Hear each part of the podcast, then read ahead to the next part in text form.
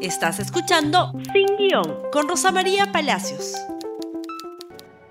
Muy buenos días y bienvenidos nuevamente a Sin Guión. Empezamos una nueva semana llena de información. Muy bien, hoy vamos a hablar de libertad de expresión, pero primero vamos a hablar de las declaraciones de la presidenta de la República. Declaraciones que son muy graves por las consecuencias que éstas puedan tener en los próximos meses y años. Nos referimos directamente a su responsabilidad en los hechos de violencia sucedidos en el Perú desde el 7 de diciembre.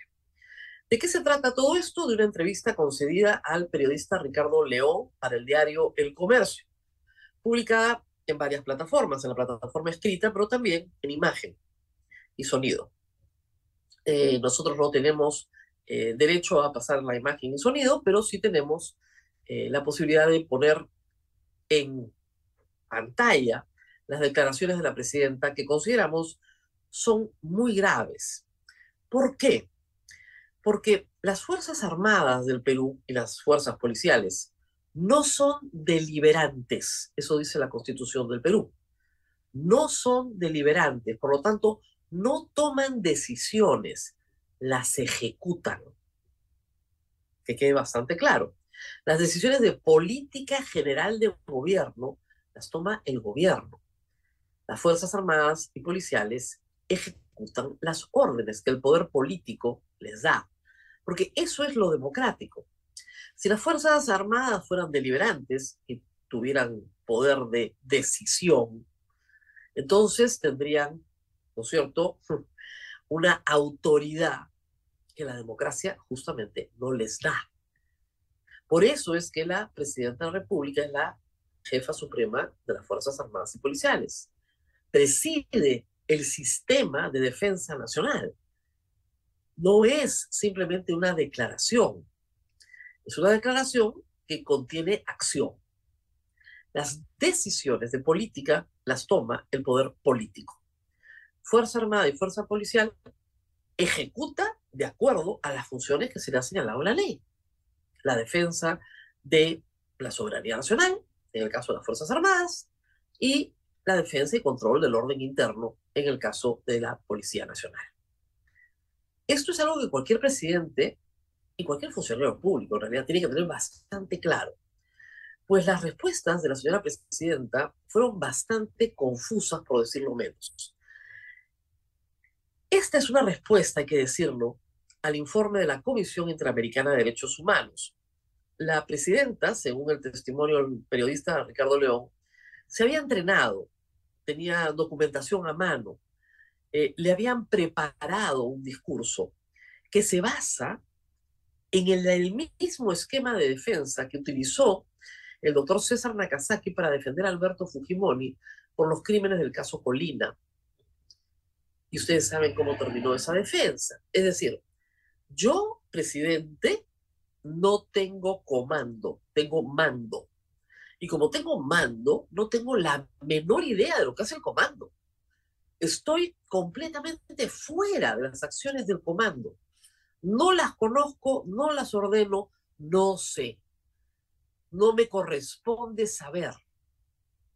Bueno, como ustedes saben perfectamente, el señor Alberto Fujimori fue condenado a 25 años porque se estableció que tenía dominio del hecho. Y es lo mismo que tiene el señor, la señora Boluarte, presidenta del Perú, y el primer ministro, el señor Otálora. Tienen dominio de los hechos, igual que los sucesivos ministros del Interior y ministros de Defensa. Dominio de los hechos, y lo tienen. Por eso tienen responsabilidad de lo que pasó. Las leyes en el Perú, a las que hace referencia la señora Otárola, prohíben a la Fuerza Armada y a la Fuerza Policial disparar a matar, salvo una sola excepción, una amenaza real e inminente de muerte por parte del efectivo. Es decir, puede llegar a la conclusión que la persona que viene hacia él lo va a matar. Como ustedes han podido apreciar en abundante documentación fílmica, la mayoría de los asesinados durante diciembre y enero fueron personas que eran transeúntes, que estaban paradas observando o ayudando a los heridos. Estamos hablando de 49 personas fallecidas por proyectil de arma de fuego, tanto del ejército peruano como de la Policía Nacional. Además, ese mismo material fílmico puede, permite apreciar quién disparó, porque podemos ver con las cámaras de seguridad y otras proporcionadas por vecinos que grababan todo con sus celulares, podemos observar el momento del disparo y el momento en el que cae la víctima. En innumerables casos, tanto en Ayacucho como en Juliaca. El reportero fue muy incisivo y preguntó sobre casos específicos.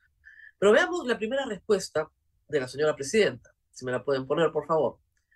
Los ministros y la presidenta tenemos comando para decidir sobre los protocolos de las Fuerzas Armadas o la Policía, o la Policía Nacional tiene. Ellos tienen su propia ley. Yo puedo ser la jefa suprema de las Fuerzas Armadas, pero no tengo comando y los protocolos los deciden ellos. Un momentito. La ley lo que ordena a la Fuerza Armada y a la Fuerza Policial es no matar. Lo que ha habido es un incumplimiento masivo de la ley durante varias semanas. Esto no es un incidente de una hora, son varias semanas. Si en Andahuaylas, los primeros fallecidos, no tomaste medidas, se te agravan las cosas en Ayacucho. Y si no tomas medidas, se, se agravan las cosas en enero ya en Juliaca.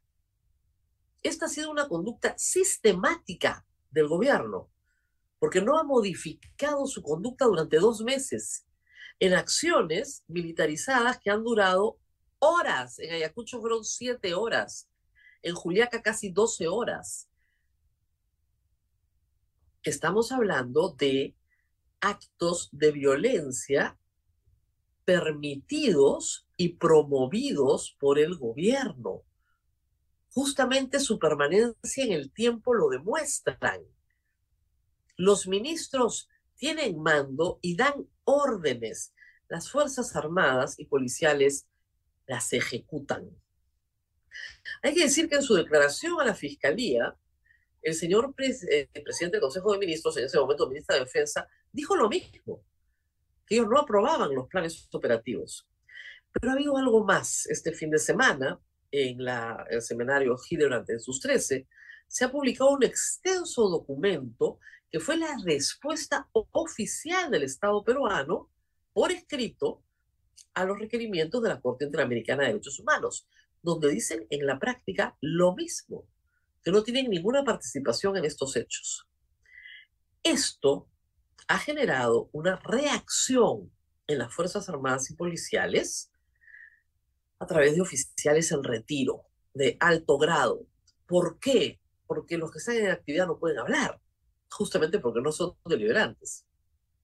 Pero los que están en retiro han salido a mostrar su enojo y su enorme preocupación, porque estaba sobreentendido acá que había un pacto en que iban a ser protegidos. Y lo que está haciendo la presidenta con las últimas declaraciones es sacar el cuerpo y dejar solita a la Fuerza Armada, en este caso específico el ejército de Ayacucho, y a las fuerzas policiales. Y ya le mandaron a decir que eso no se lo van a permitir. Siguiente respuesta, por favor. ¿Sigue pensando que Pedro Castillo fue inducido a dar el golpe?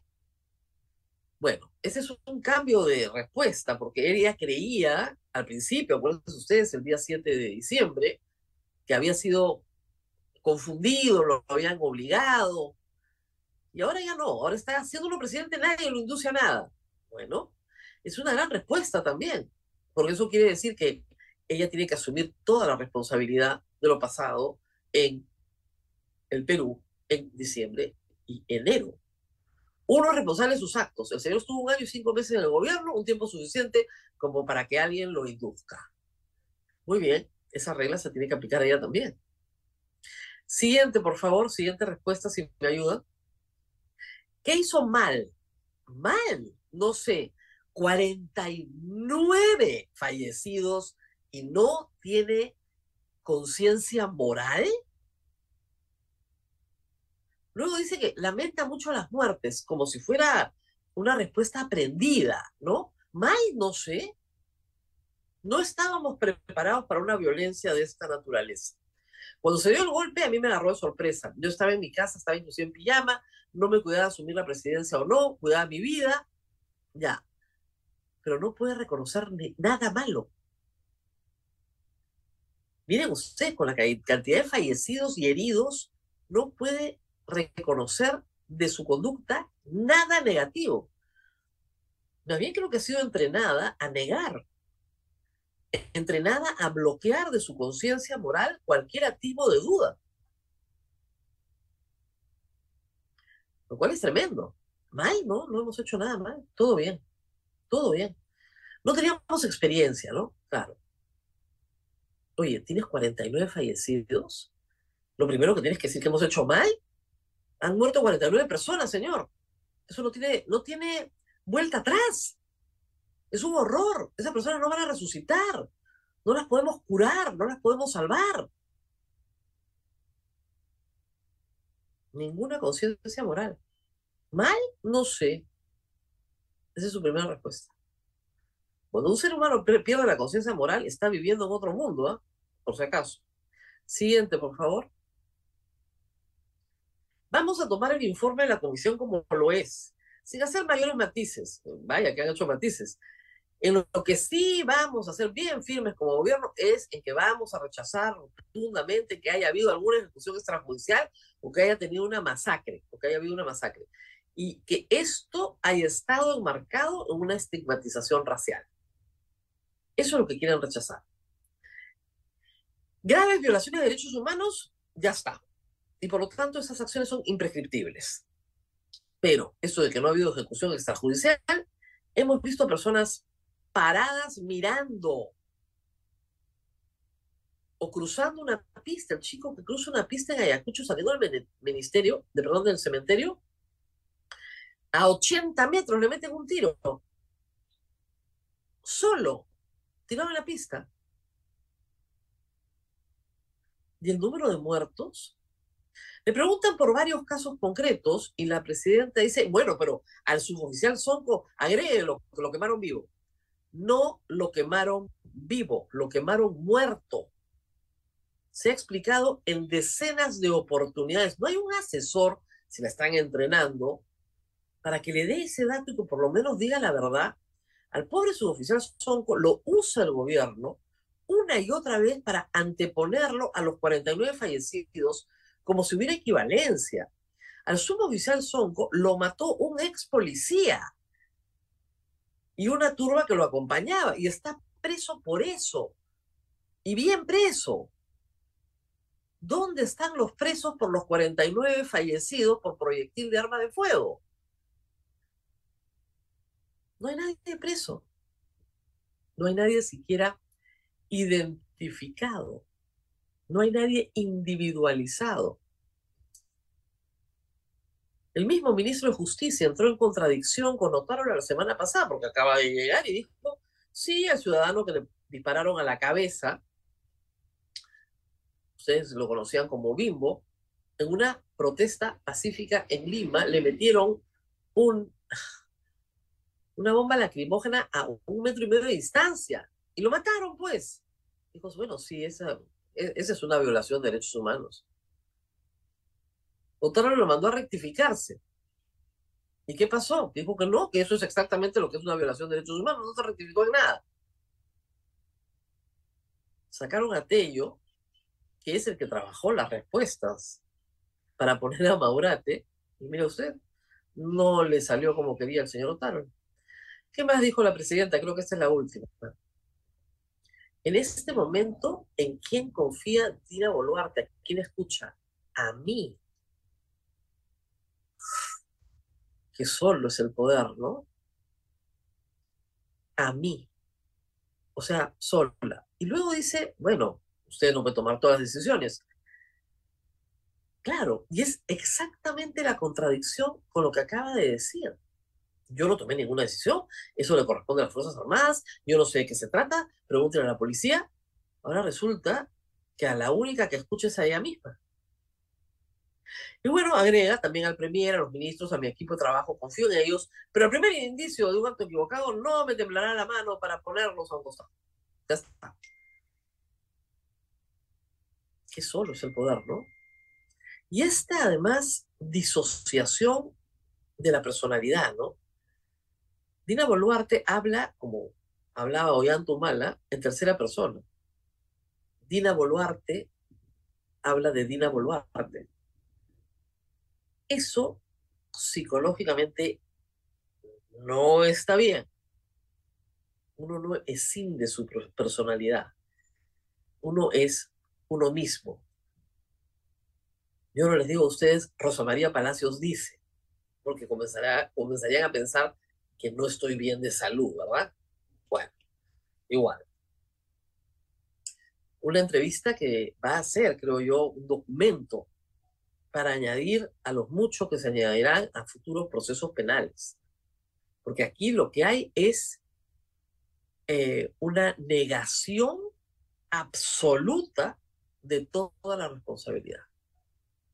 Y reitero, ya hubo un presidente en el Perú que trató de hacer eso y terminó preso 25 años. Mucho mejor es reconocer la verdad. Mucho mejor. En estas cosas, la verdad te hace libre más rápido. Y si hubiera tenido el coraje de detener esto en diciembre, en Andahuaylas, no tendría que estar lamentando el entierro de tantos peruanos como se han tenido que lamentar. Se le dijo y se le advirtió en todos los tonos. Su ex asesor, el señor Julio Esquiapa, en una entrevista a Renato Cisneros y a Josefina Townsend en Salve y quien pueda, ha señalado que la presidenta lloraba, renunciaba, y fue el primer ministro Otárola el que la convenció de que iban a ir a la cárcel si renunciaba. Si tan seguro estaba en diciembre de que ya estaban para ir a la cárcel, calculen ustedes lo seguro que debe estar hoy de que ese es el destino que les espera. Vamos a la pausa, porque les prometí hablar de libertad de expresión y nos toca hacer eso. Vamos a la pausa y volvemos.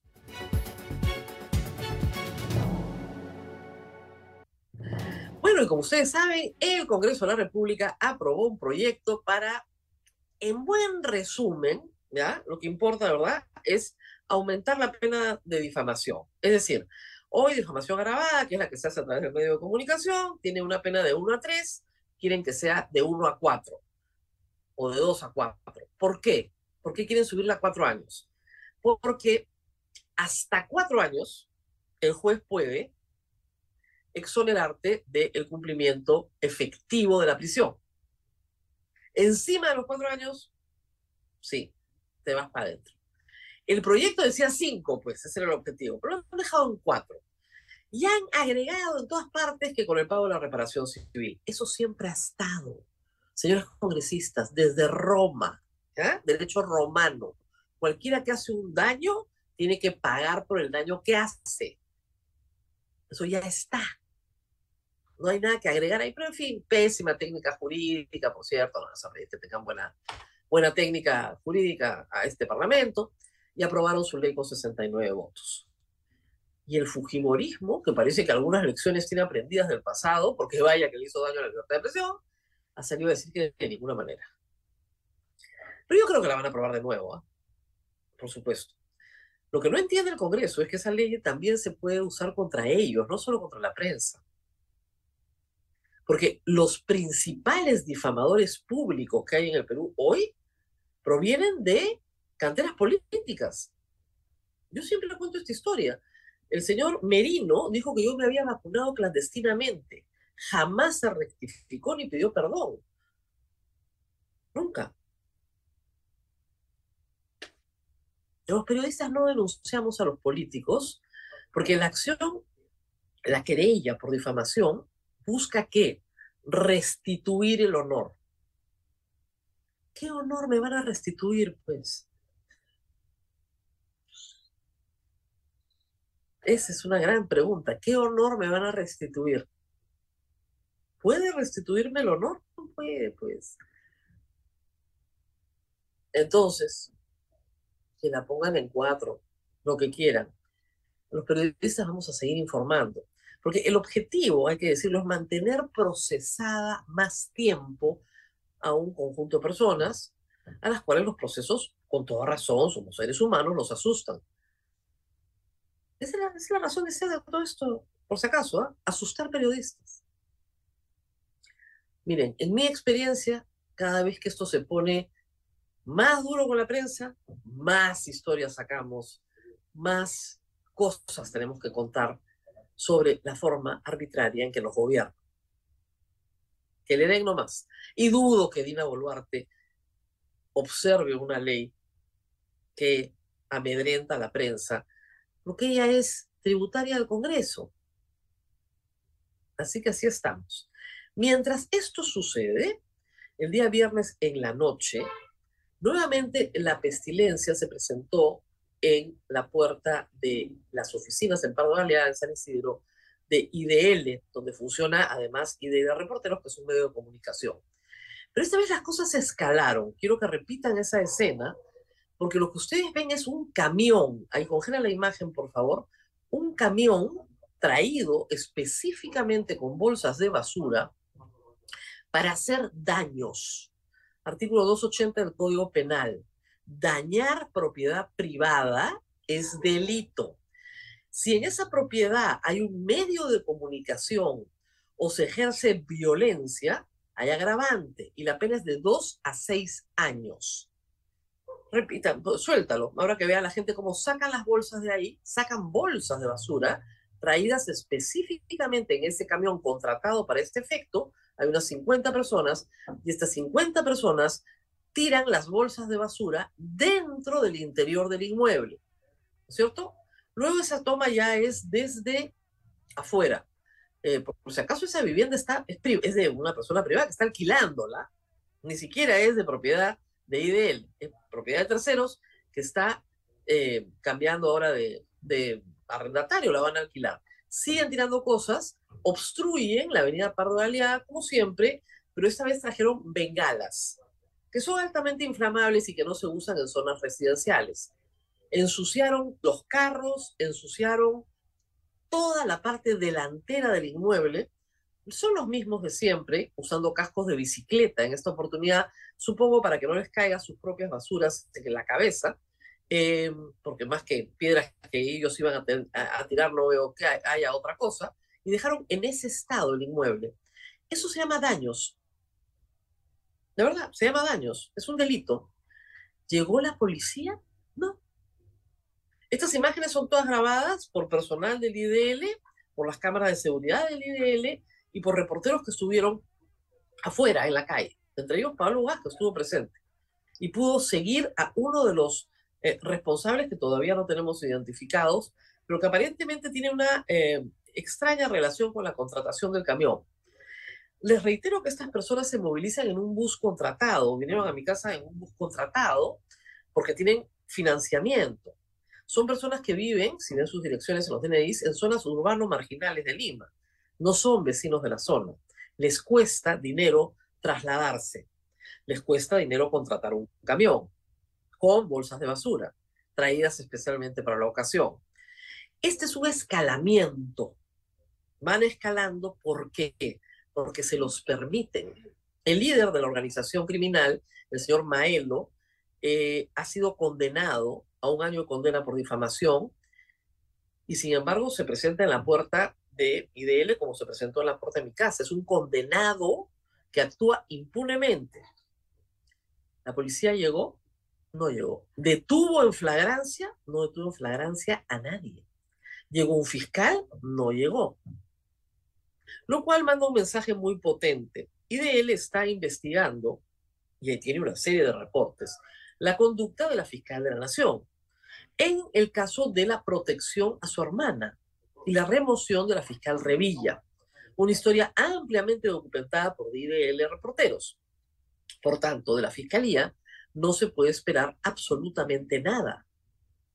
Y de la Policía Nacional ni que se diga, porque IDL ha documentado ampliamente los asesinatos de Puno y del ejército los asesinatos de Ayacucho. el mensaje que se le da a una turba de 50 personas es que pueden hacer lo que les dé la gana. Y esto escala y sube.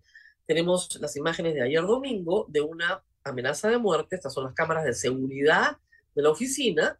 Lo que está al frente es mi colegio, María Reina, ojo, ¿ah? Eso es lo que está al frente. El viernes en la noche han tenido una perturbación de las actividades extracurriculares, a nadie le importa, parece.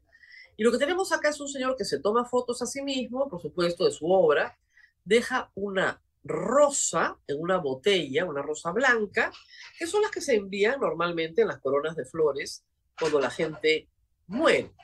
Mucho financiamiento no tiene, si ustedes saben quién es esta persona y nos ayudan a identificarla, también vamos a estar muy agradecidos es evidente que alguien tiene que conocer a alguien que va y pone una rosa blanca en un lugar, además que ya fue limpiado, que tuvo que ser limpiado por los mismos conductores del establecimiento, aunque debió haber sido limpiado a, costo, a costa de los agresores. Por supuesto, quien agrede limpia.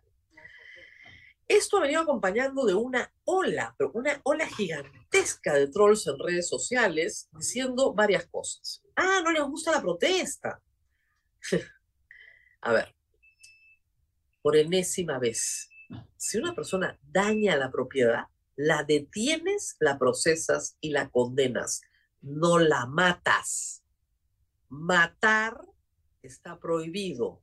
Dañar también. Pero cuando dañas, vas a la cárcel, no al cementerio. Cualquier idiota entiende la diferencia. No la voy a seguir explicando porque presumo que mi audiencia es inteligente y no troll. ¿Ok? Saben perfectamente la diferencia, no hay que explicarla una y otra vez. Presumo que estamos entendiéndonos entre gente más o menos civilizada. Luego, por supuesto, diatribas contra la prensa, contra los caviares, etcétera, etcétera, etcétera. Una horda bien organizada que no aparece espontáneamente en redes sociales que también es parte de una deliberada acción. Sin embargo, creo yo que ayer todo se transformó, en la tarde sobre todo, cuando se difundió extensamente las declaraciones de la señora presidenta Boluarte.